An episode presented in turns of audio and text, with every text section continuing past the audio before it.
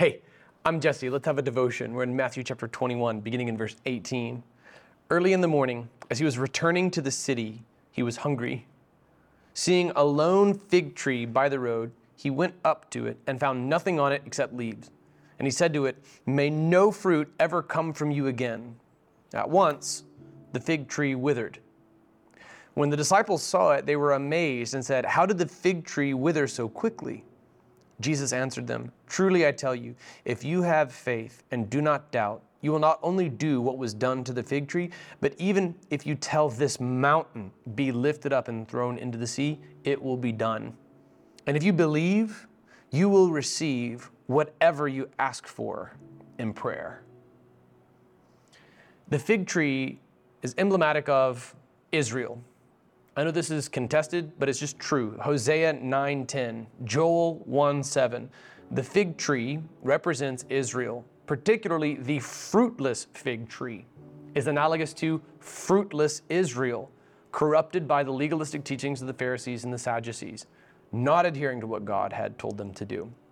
And so, for their fruitlessness, they are rebuked. This comes on the heels of the overturning of the tables uh, for the money changers in the temple who were capitalizing, basically charging admission to come and do worship, and basically uh, turning the act of Old Testament worship, which was required by God, into the chance to rip people off and make a lot of money. And Jesus is fed up with the legalism. He is fed up with the with the the, the, the capitalistic sort of um, you know, den of thieves, as he calls it, that had become the, uh, the Old Testament temple. And he's fed up with their lack of fruitfulness for the kingdom. And so he rebukes the fig tree. The fig tree withers at once. Now let's talk about this because there's another account of this in Mark's gospel.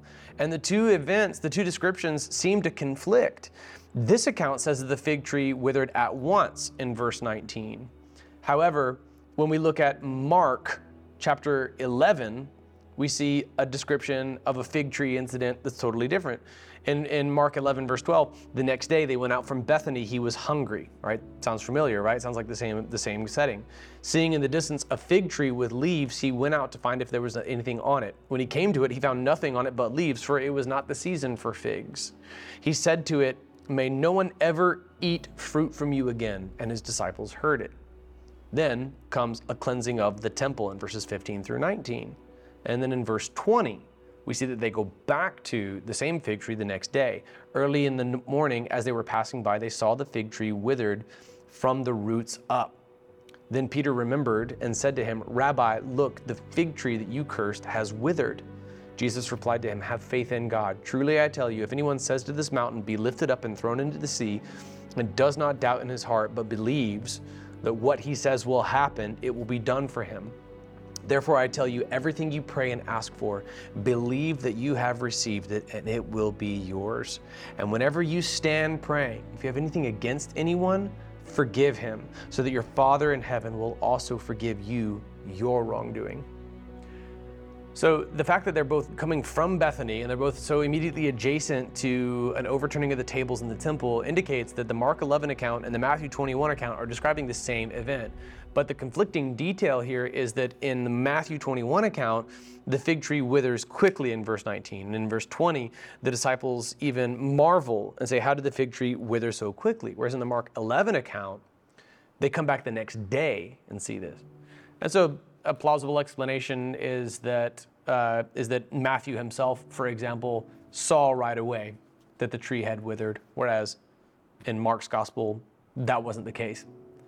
Either way, in both scenarios, Jesus gives this teaching about the efficacious nature of faith-filled prayer because it's in accordance with the will of God. Believe that you have received it, and it will be yours.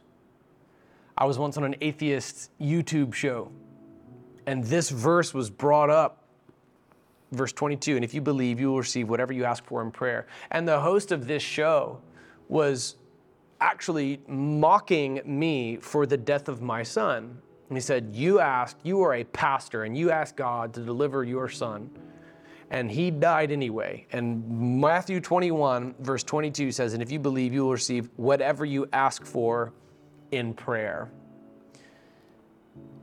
I don't know if it got through, but the best that I could give was an explanation from Paul's writings about the thorn in the flesh that not everything that you ask God for is going to come to pass.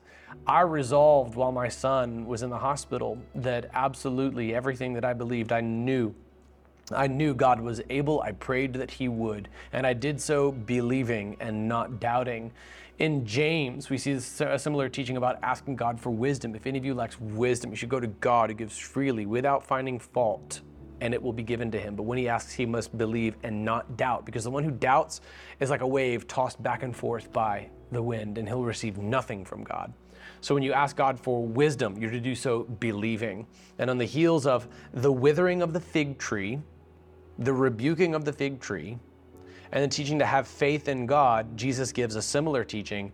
Truly I tell you, if anyone says to this mountain, be lifted up and thrown into the sea, and does not doubt in his heart, but believes what he says will happen, it will be done for him. And now, here in the Matthew 21 account, truly I tell you, if you have faith and do not doubt, you will not only do what was done to the fig tree, but you will even tell this mountain, be lifted up and thrown into the sea, and it will be done. And if you believe, you will receive whatever you ask for in prayer.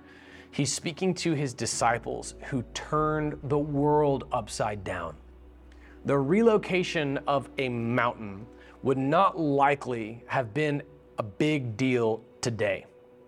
We would have come up with some sort of explanation for it. Geologists would have weighed in on the fact that a mountain basis seems to be right here foundationally, and now there's this different set of you know, topographical strata that seem to be displaced over here and we would have come up with some explanation for it all right? See like even our musings on which mountain exactly is the is mount ararat. We would have come up with some sort of explanation for it. It wouldn't have made headlines. It, nobody would have really cared. But it is the year that it is right now. We just celebrated new year's here upon the filming because of the life of jesus. And the life of jesus and his initial walk on the earth impacted hundreds of people right? Like 500 people. But today, what we've inherited that has swept the globe and reached the other side of the world began through the Spirit's empowering of his disciples who became apostles. And now here we are. Jesus said this to his disciples. He's speaking to his disciples in particular. He's even in the Mark account answering answering Peter's remark, Look, uh, the, the, the fig tree that you cursed has withered. It's also miraculous. In both accounts, it's miraculous. That the, the fig tree would have withered from the roots up in the Mark account, and that it would have withered instantly in the Matthew account. Both of these two things could fit together. It could be that Matthew sees that it withers right here, and then Peter exclaims the fact that it's now withered from the roots up uh, in the Mark account. In either scenario, whether they are two separate accounts or whether they are one account, whether it's Matthew's perspective in this and Mark's perspective on that, and they're both describing the same miracle, either way, you're looking at a, a miraculous moment where Peter exclaims this and then Jesus says this to Peter. It would be Peter who would get up and address the massive crowd at Pentecost, where the Holy Spirit would come down in the gift of tongues, whereby Jews from every nation in the world now went home to their synagogues with an accurate gospel presentation. And it is the year that it is because history was broken in half by that ragtag group of disciples. Indeed, Jesus spoke the truth to his disciples. They believed, they did not doubt. This same Peter to whom Jesus spoke these words in both the Mark 11 account and Matthew 21 account would speak to Sapphira about her husband Ananias you know, who had dropped dead because of their false intent in bringing an offering. It was this same Peter who would be used by the Holy Spirit of God to perform miracles that far, far eclipsed the cursing of the fig tree. These guys would be used of God to do even more than move mountains. They all believed, they never doubted and they received everything they asked God for in prayer. So do not misuse this text. It does not turn Jesus into Santa Claus. I've firsthand seen that happen before. Jesus spoke it to his disciples, and it came absolutely true for them. And you and I apply this text by likewise praying in faith, believing and not doubting. When our prayers go unanswered, it's because they're out of accordance with the will of God. God answers every single prayer that is according to his will. In the book of Revelation, you see this altar, this, you see this, this incense that is burning, and it's, it represents the prayers of the saints. And these prayers all go up to God at once in the course of the events of Revelation. And it's like God answers all of these pent up prayers at once. And the result is actually quite catastrophic for sin stained earth. God is going to answer every single prayer that is in accordance with His will. Believe that and do not doubt. And then watch God work. As He spoke to the father of the demon possessed boy, everything is possible for him, for him who believes. May this passage vastly increase the scope of what you pray for. Have you never prayed for a miracle because you don't want to be let down by God? You feel like you're putting God on the spot? You already know it's a foregone conclusion. If God does not give the miracle, it was not His will. Let, but don't let this be a deterrent to keep you from praying to God for a miracle, and especially praying to God for a miracle again.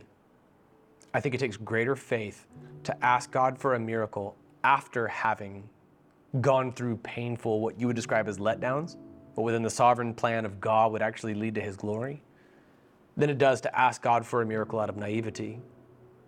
Would you go back to that childlike state of faith? Ask God to do something that seems impossible to you. Ask God for a revival in Seattle. Ask God for a move of His Holy Spirit that is incredible. We've seen this. I think that the overturning of Roe versus Wade is incredible. I'm, I'm incredibly blessed by that. I would describe that as, as miraculous given the state of things. Right? It's, it's incredible that of all the times in history you would have this. I'm really grateful for the Supreme Court justices who were put in place that brought this about. And I, I would never have believed you if you told me that it would happen at a time like this. I think that this is, I think, I think that we need to ask God for more miracles. I think that we need to pray in accordance to the Holy Spirit's capacity, which is limitless. Would you consider this in your own prayer life that you would ask God with full belief, absolute genuine conviction to do impossible things?